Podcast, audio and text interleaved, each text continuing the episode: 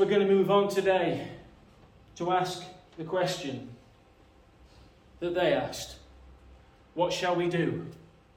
That was what they cried out. It wasn't just something that they uttered in a very um, low voice, it was a cry from the very soul, from the very depth of their being. What shall we do? But I want to turn your attention to Matthew chapter 19 as we look at the depth of this question. Matthew 19, verse 16 through 22. And behold, one came and said unto him, Good master, speaking of Jesus, what good thing shall I do that I may have eternal life? And he said unto him, Why callest thou me good? There is none good but one, that is God. But if you will enter eternal life, keep the commandments. He said unto him, Which? Jesus said, Thou shalt do, do no murder, thou shalt not commit adultery, thou shalt not steal, thou shalt not bear witness, uh, false witness, honour thy father and mother, and thou shalt love thy neighbour as thyself. The young man said unto him, All these things have I kept from my youth up. What yet do I lack? Jesus said unto him, If thou wilt be perfect, go and sell all that thou hast, and give to the poor. And thou shalt have treasure in heaven, and come and follow me. But when the young man heard that saying, he went away sorrowful, for he had great possessions. Notice the difference in question here from this man. We have the question from these men on the day of Pentecost What shall we do, brothers? Men, what shall we do? What do we need to do to be saved? But this man says this What good thing shall I do that I may have eternal life? Notice that he called Jesus Master or Teacher, but he didn't call him Lord. What good thing shall I do? And he also said, All these things I have kept from my youth up. What do I lack?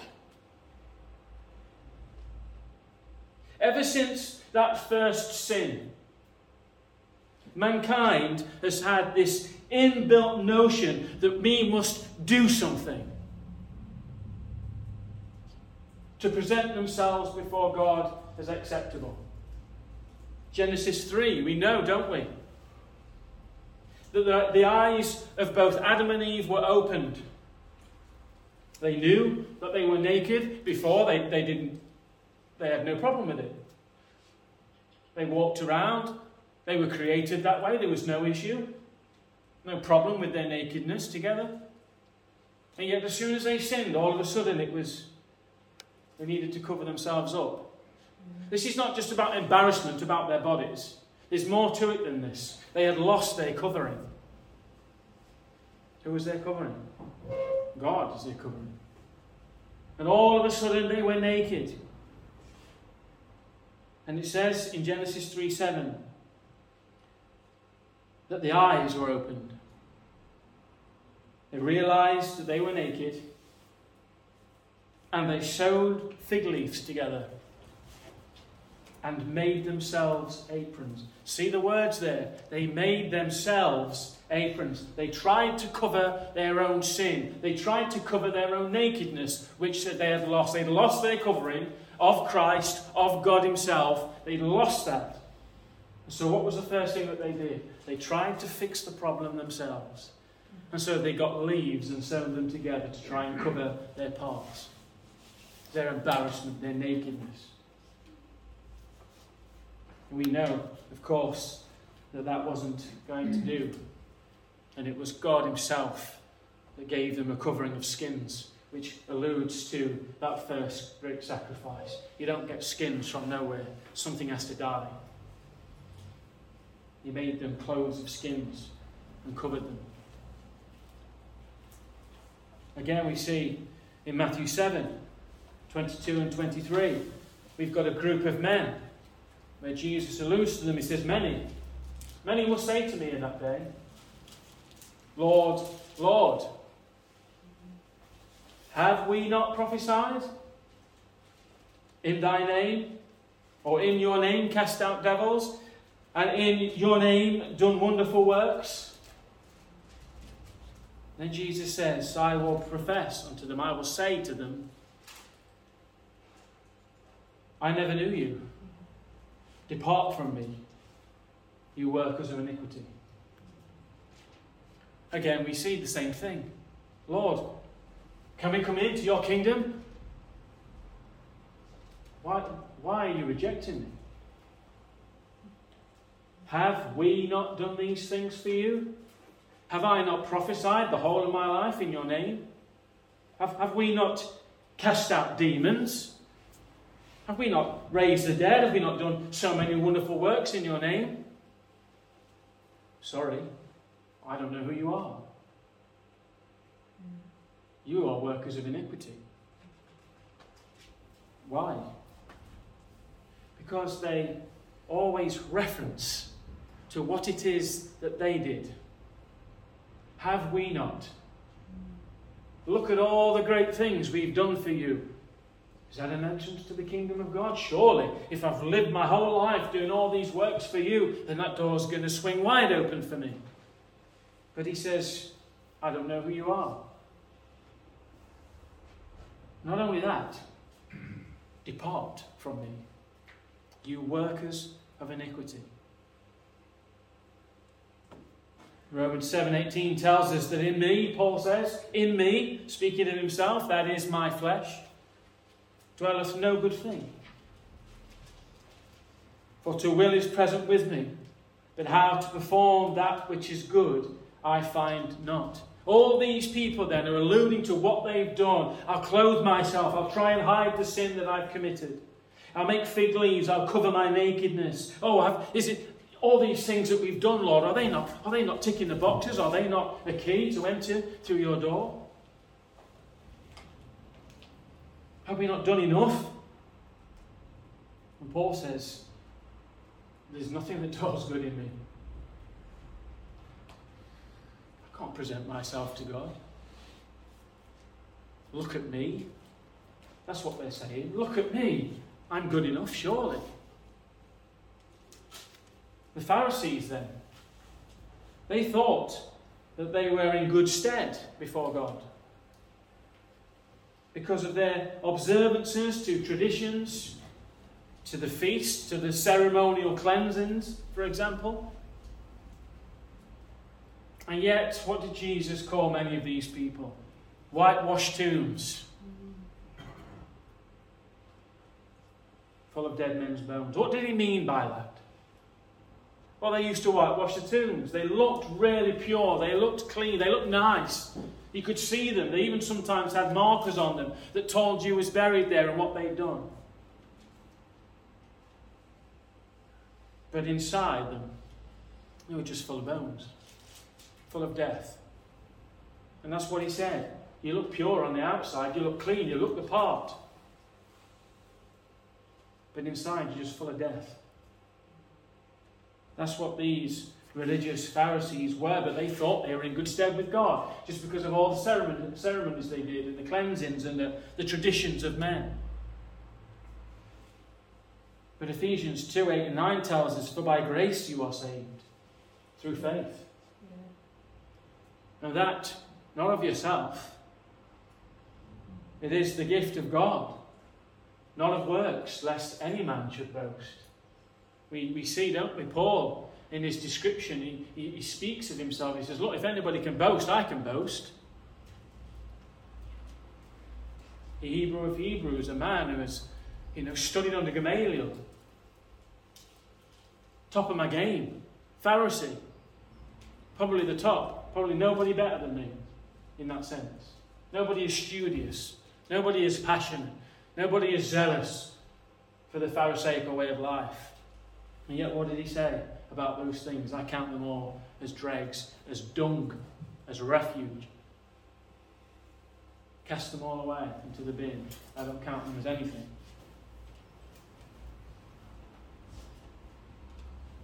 Romans 11, 5 and 6 says, Even so, at this present time also there is a remnant according to the election of grace. Speaking of the Jews. And if by grace, then it is no more of works. Otherwise, grace is no more grace. But if it be of works, then it is no more grace. Otherwise, work is no more work. So he asked this question What good should I do? What, what is it? I've got to be able to do something. but he goes on, he says, What, what do I lack? What? I've done all these things. I've kept all these commandments from my youth up. I've done this. I've done what you've asked me, Jesus. So, so what do I lack? All these things have I kept from my youth. And in effect, what he's saying is, I've kept my end of the deal. I've done these things. I've done my bit. I've, I've surely I've ticked the right boxes. And perhaps he did outwardly. But we see that the deeds of the law in Romans 3 says, The deeds of the law shall no flesh be justified. For by law is the knowledge of sin. It's what the law was given for. The law was never going to save, never intended to save. It was there to show us just how wicked and sinful we were. What did Paul say in Romans 7? If the law about covetousness hadn't been there, I wouldn't have known that I was a coveter. So, what it did, it brought it all out into the open and it showed to us the reality just how dead we actually are in sin. But these people, you see, they thought that by doing and acting and fulfilling and dotting every uh, I and crossing every T of the law, that that was going to be the entrance into heaven. But Jesus says no. The law was all to do with bringing out the sin of our lives.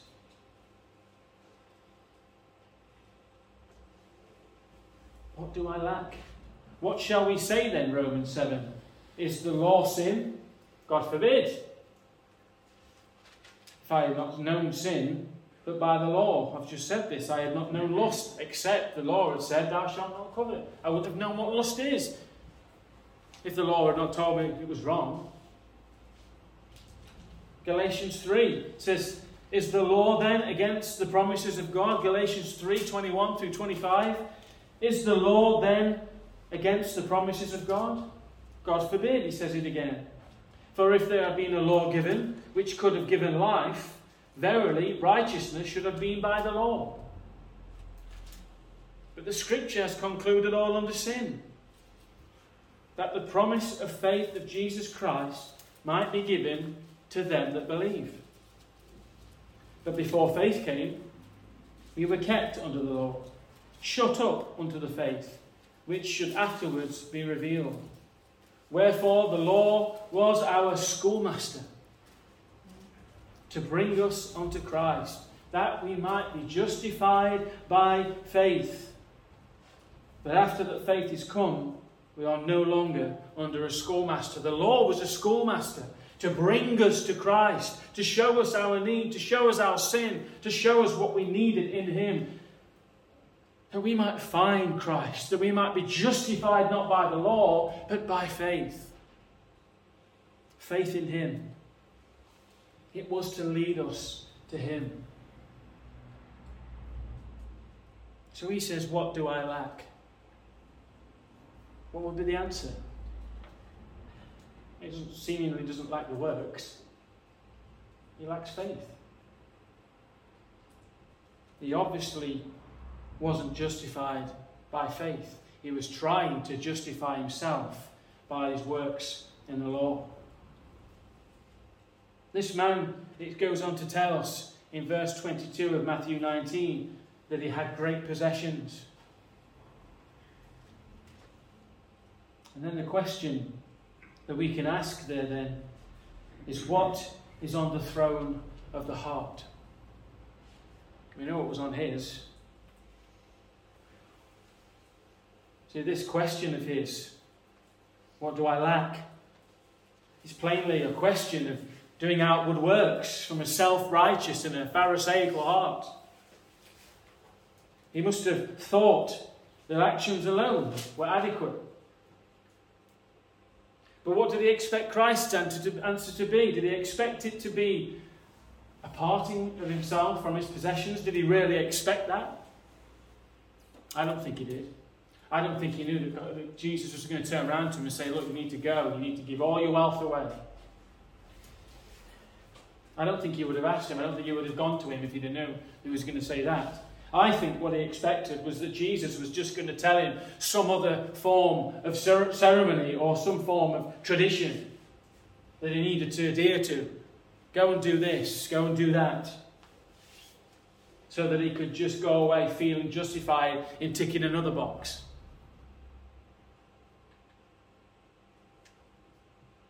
But the reality is that his possessions were his God.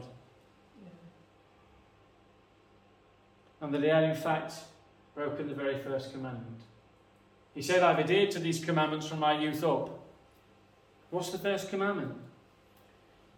Thou shalt have no other gods before me. Mm-hmm. And yet he did. He stumbled at the very first hurdle. And he was found to be wanting.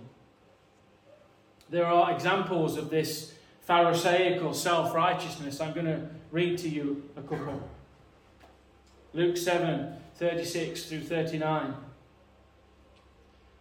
And one of the Pharisees, it says, desired Jesus that he would eat with him. And he went into the Pharisee's house and he sat down to meat.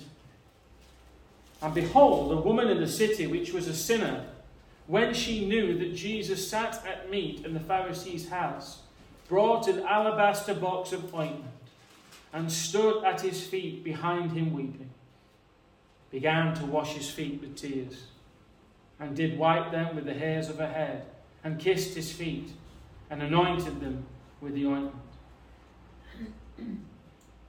Now, when the Pharisee which had bidden him saw it, he spake within himself, saying, this man, if he were a prophet, would have known who and what manner of woman this is that touches him, for she is a sinner.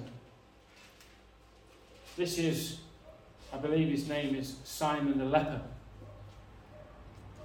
who was a Pharisee, who had invited Jesus to his house. And Jesus went, of course, not to be influenced by him and the Pharisaical way of living, but to be the influencer. And this woman comes along with so much sin, so much wickedness of her life. And yet, look what she did. She broke in, in a sense. I mean, these people often met outside in the courtyard to eat in this way, and they sat low with their feet behind them, so that she was quite able to get behind. Poured out this expensive ointment, smashed this box, broke the ointment, poured it all over him, wept at his feet, kissed his feet, wiped his feet with the hair. It's a really beautiful way of looking at repentance and the worship of God. And yet, all this man could see was a sinner. And you know, we do look at people, don't we, sometimes, and see sinners. And we look at ourselves and see sinners.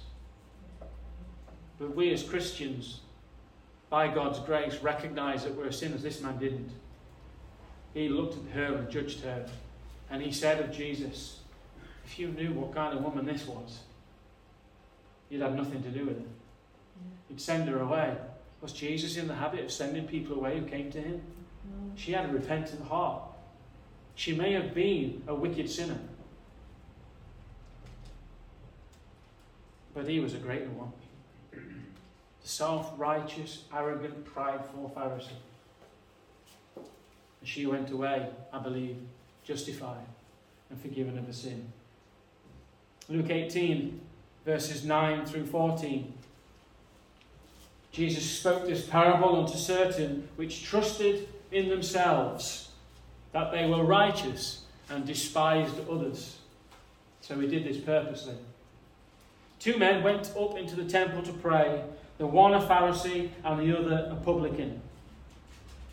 The Pharisee stood and prayed thus within himself God, I thank thee that I am not as other men are, extortioners, unjust, adulterers, or even as this publican. I fast twice in the week, I give tithes of all that I possess. And the publican, standing afar off, would not lift up so much of his eyes into heaven, but smote upon his breast, saying, God, be merciful to me, a sinner. I tell you, this man went down to his house justified rather than the other. For everyone that has exalted himself will be abased, and he that has humbled himself will be exalted. Again, you see the same thing. Oh, look at me. I'm, I'm not like all these people. I don't I don't lust, I'm not an adulterer, I'm not unjust, I tithe of my, my earnings, I fast twice a week. I tick all those boxes. I'm so glad that I'm not like this fellow. Would that it be that he was. Because he was the one that went away justified. But again, you see this Pharisaical, self righteous attitude. Lastly, John 8, verses 31 through 34. Then said Jesus to those Jews which believed on him, If you continue in my word, then you are my disciples indeed. And you shall know the truth, and the truth shall make you free. They answered him, We are Abraham's seed, and were never in bondage to any man. Why do you say, You shall be made free? Jesus answered them, Truly, truly, I say unto you, Whoever commits sin is the servant of sin. Once again, the attitude of the Pharisees speaking to the Messiah, saying, We're not slaves. Why do we need to be free? And Jesus himself is saying that whoever commits sin is a slave of sin. And friends, that encapsulates every one of us.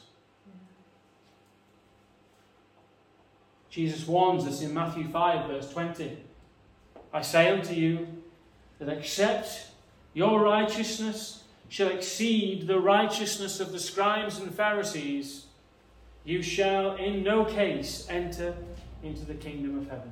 If our righteousness does not exceed the ones that I have just been speaking of, then we won't enter heaven. It's part of the Sermon on the Mount, which is a phenomenal sermon that needs to be looked at and looked at and looked at. Some very strong words of Jesus in that text.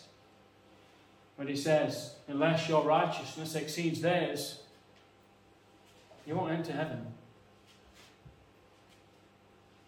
So then, being a rich man, perhaps, like Simon Magnus, we know of Simon Magnus, he thought that he could buy his way into the kingdom that he could use his wealth as that good thing that he could do. How many of us have dreamt of having greater wealth so that we could do great things for God? I, I, have. I admit it. If I just had that bit more, if I just had this money that I could, you know, I could build that better church, or I could make this a better thing, or that a better thing, or I could perhaps help that person out that I know really needs it. And it isn't even about the fact that those things are, necessarily in and of themselves a bad thing.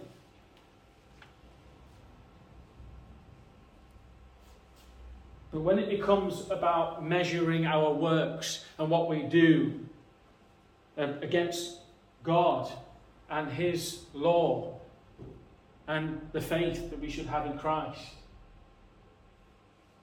None of the works that we ever do in this life are going to have any credit with God. I can stand here, uh, preach the gospel, and I can look at somebody like George Whitefield or, or Charles Wesley or John Wesley or Charles Spurgeon or all these people that we know, and I can weigh myself up against them. I can look at people who have gone into other countries and, and revolutionized places like uh, Hudson Taylor and people of the like. But those people would stand with me and their claim to the throne of grace, their claim to enter heaven, would be one thing. And that it would be faith in Christ and his work on the cross. Not all that they'd done, not all that they'd achieved, not the counting of souls saved, not how many things that they did in these foreign countries. Because our works do nothing.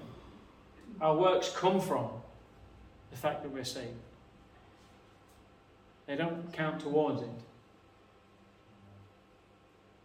Truth is that even if we speak, even if we did speak in the tongues of men and angels, even if we prophesy, even if we preach, even if we have all faith and all knowledge, even if we give all we have to the poor and give our bodies to be burned, even offer up that good thing that we can do. Without Christ on the throne of our hearts, without that love that is from Him and in turn toward Him, whatever our great possessions are, whatever our treasure is, there our heart will be also. So we come to this cry. Come back to this cry of these men in Acts 2:37. Men, brethren, what shall we do? Here we find ourselves ravished by guilt, torn asunder, hearts broken, minds destroyed, everything we've ever known what shall we do? See, this cry, this is different to that of the rich young man. These two were religious men. In Acts chapter 2, verse 5, tells us that they were devout men out of every nation under heaven. They weren't ignorant of God's law. They weren't ignorant of the promised coming Messiah. They too had no doubt lived with the self righteous attitude of the Pharisees. But something was different. Something had changed. The trust that they had in themselves and the trust that they had in the law had suddenly been ripped away. Why? Because they heard because they heard the truth. God had unstopped their ears. God had circumcised their hearts, pierced them through with a deep knowledge of their sin. What sin? Well, they hadn't been charged with idolatry or stealing, or fornication, or adultery, not even breaking the Sabbath. They hadn't been charged with dishonoring their parents or covetousness, for example. But you see, the power of the Holy Spirit upon the word of God that Peter had preached. Through that, their eyes have been washed in the salve of heaven the hearts run through by that double edged sword of His Word. And through this, these men, these 3,000 souls, saw that they were lost.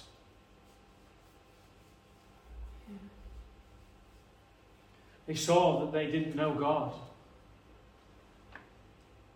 They were devout in religion. Let me just say this let us not be found there. Let us not be found there. Let us not be found in religion. As they were, for the entirety of their life, that's all they knew. They were devout in religion, and yet they found that they didn't know God. They found that their profession of God was without substance. They saw that they were unrighteous. They saw that professing to be wise, they become fools. They saw that their sin had been found out. They realized that their hearts were cold, black, and hard. They perceived that they were dead in trespasses and sin. That all their lives up until this point, there been no fear of God before their eyes. They saw that they had fallen short of the glory of God and that neither the law nor good works could save them. That even being a descendant of Abraham guaranteed them absolutely zero.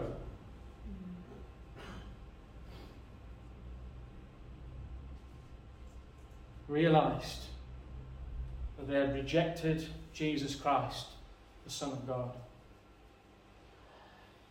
That they even murdered their Messiah. That they had sacrificed their Saviour. They came to the conclusion that they were guilty, that they were debtors who had no way of paying.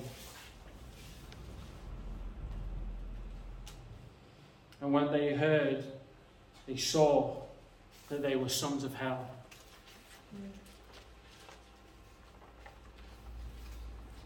They were weighed, measured, and found wanting. That the judge was standing at the door. That they were destitute and without hope in the world.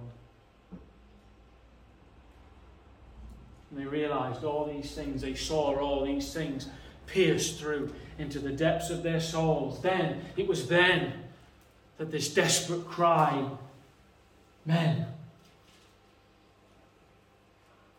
and not just men, but brothers, what must we do? What can we do? Imagine the hopelessness that they had. Everything that they knew, the whole religious life that they lived, had been ripped like a rug from underneath them, and they saw all these things, and they, were, they saw that they were dead. They were helpless and hopeless. So then, when you look, when you read this scripture, and you see that they cried out, Man, what should we do? You get a better grip on it. That it isn't just words that we read in Acts chapter 2, that there was a desperation behind all of this. What shall we do? I don't know if you've heard of a man called Jonathan Edwards. That on the 8th of July in 1741, in a place called Enfield in Massachusetts, preached a sermon called Sinners in the Hands of an Angry God. There's a quote here.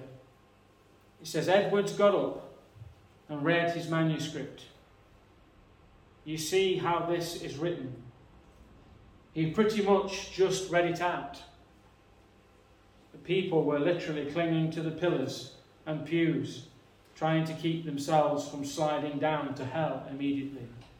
It had that kind of effect on people. He preached this message and he preached it in Enfield, and people were literally clinging to pews because they thought the floor was opening up to, to, to suck them into hell. Now, we preached it again in other places and never had the same effect. But you understand these people were clinging to the pews, hanging on for dear life because the flames of hell were licking their feet. This is what these men were facing when they cried, Men and brothers, what should we do? They were being sucked down into darkness. like Korah and his family. So, what has been the cry of our own hearts? What have we been like? Have we, like those Jews and the Pharisees, have we convinced ourselves of a good standing before God because of our traditions? Because of our Christian heritage? Or the renown of our Christian family name and reputation? What about our church attendance? What about our involvement in everything that the church does? Do we think for one moment that any of that is going to secure us a place in heaven? That it does us any favours before God? Have we found ourselves laid bare? That the nature of our sin and wickedness is spread out before our very eyes, just like these people? Have we been left helpless in a desperate state of terror? knowing deeply that it is a fearful thing to fall into the hands of the living God. Have we cried out with these men? What shall we do? Have we found ourselves there? What on earth am I going to do?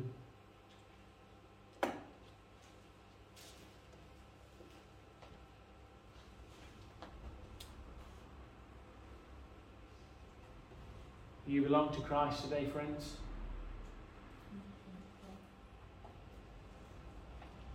You might think, come on, you know we're Christians.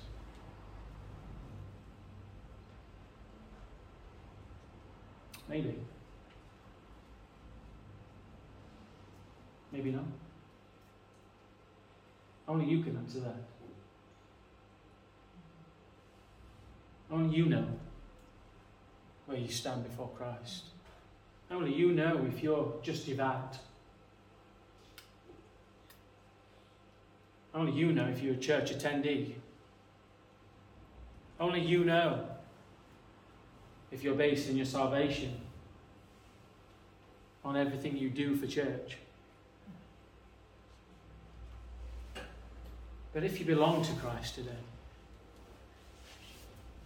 if all that you do, all that you are, is based upon your confession, Christ is your righteousness. That He is the one that died to pay the price of your sin. No matter whether your works outweigh someone else or theirs outweigh yours, that it's Him. Look unto me and be saved, it says in Isaiah 45. Look to me. If you belong to Christ today, whether you've come to the knowledge of your sin, your great need immediately, like these men did, all of a sudden something changed and they knew and they saw and they were desperate. Maybe that happened to you. Maybe the person next to you has been progressive. And you come to know really what you are before God on a basis of bit by bit, time by time. Well, then give him the praise he deserves. Worship him not only in word and song, but with your whole life. Live holy for him. But also, I must say this. If this morning you know, and again, not based upon how long you've been coming to this church or your family name, or whether all your family is known in the area for being Christians, if you know, in the very depth of your being, that you are lost, that you don't know God, that you're still dead in trespasses and sin, that you have been found wanting. If your sin has found you out, if you know that you are guilty before God, if you know that you are a debtor and you have no way to pay, if you are at present a son of hell, that you have lived all your life rejecting Jesus Christ, the only Son of God, the Saviour, the Lord. If you realize today that you're destitute and without hope in the world, what do you do? 2 Corinthians 5 20 and 21 says this Now then, we are ambassadors for Christ, as though God did beseech you by us. We pray you, in Christ's stead, be ye reconciled to God. For he hath made him to be sin for us, who knew no sin that we might be made the righteousness of God in Him. That's the plea.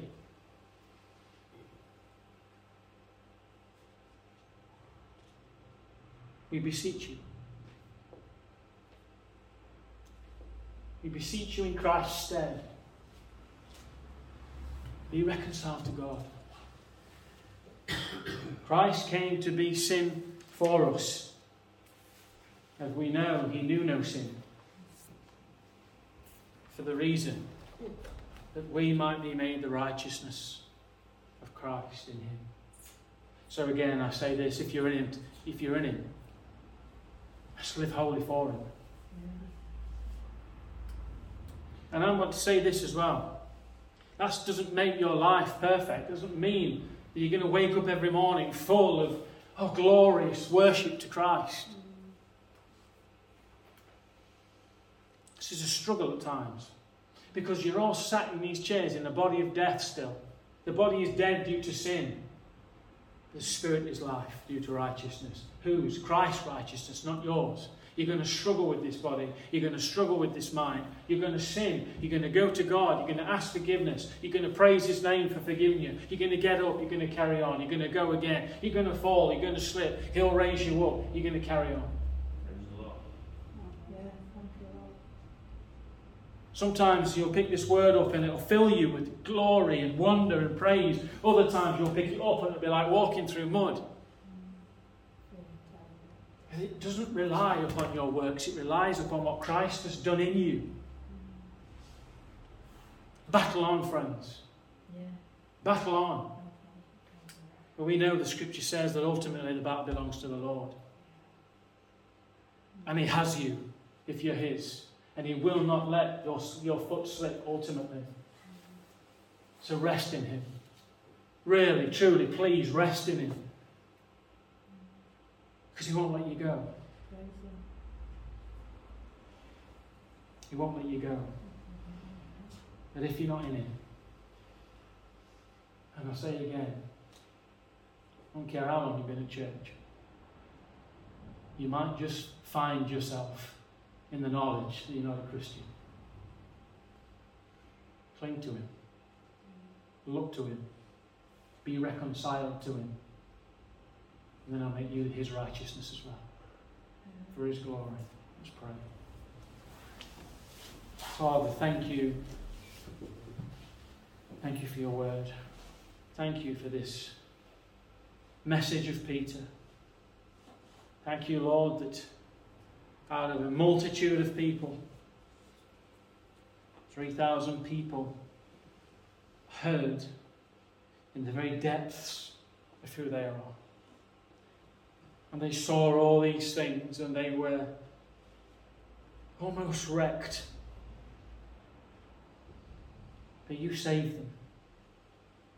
They saw what they were, and that is a work of God to see what we are without you, to see the darkness of our own hearts, to see the depravity of our human nature, to see the fact that, Lord God, we're at enmity with you and we don't want you, and yet in your grace and mercy and your love toward your people, nevertheless, you draw your people to yourself. And you save them. And you've saved us here this morning. We offer you our thanks and our thanks will never be enough for all that you've done and all that you are, sending your Son and laying down his life for us. And oh, thank you, Lord, that he took it back up. That he was raised for our justification. That that is proof that his sacrifice was accepted, and now we who were dead in sin are now alive in Christ. And I pray, Lord God, if there's anybody here this morning who doesn't know you, Lord, take the wool from their eyes, I pray. Draw them to yourself. Speak life into their soul and cause them to call and to cry out to you and to be reconciled to you. Lord, save amongst us, we pray. Save our families. Save those relatives and friends that we're praying for. Save our sons and daughters. Have mercy like you have had on us. Lord, glorify your name amongst us, I pray. Glorify your name amongst my brothers and sisters. Use them for your glory, I pray. Use them in their jobs. Use them in their friendship circles. Use them in their families. Speak life through them, we pray.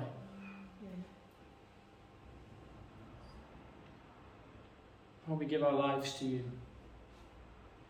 Oh Lord, will you take them as we commit them? Will you take them?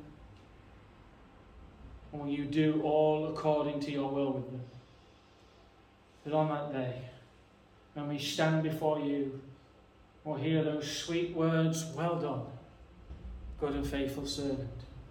Enter now into your rest and reward. Lord, we ask this in Jesus' name. Amen.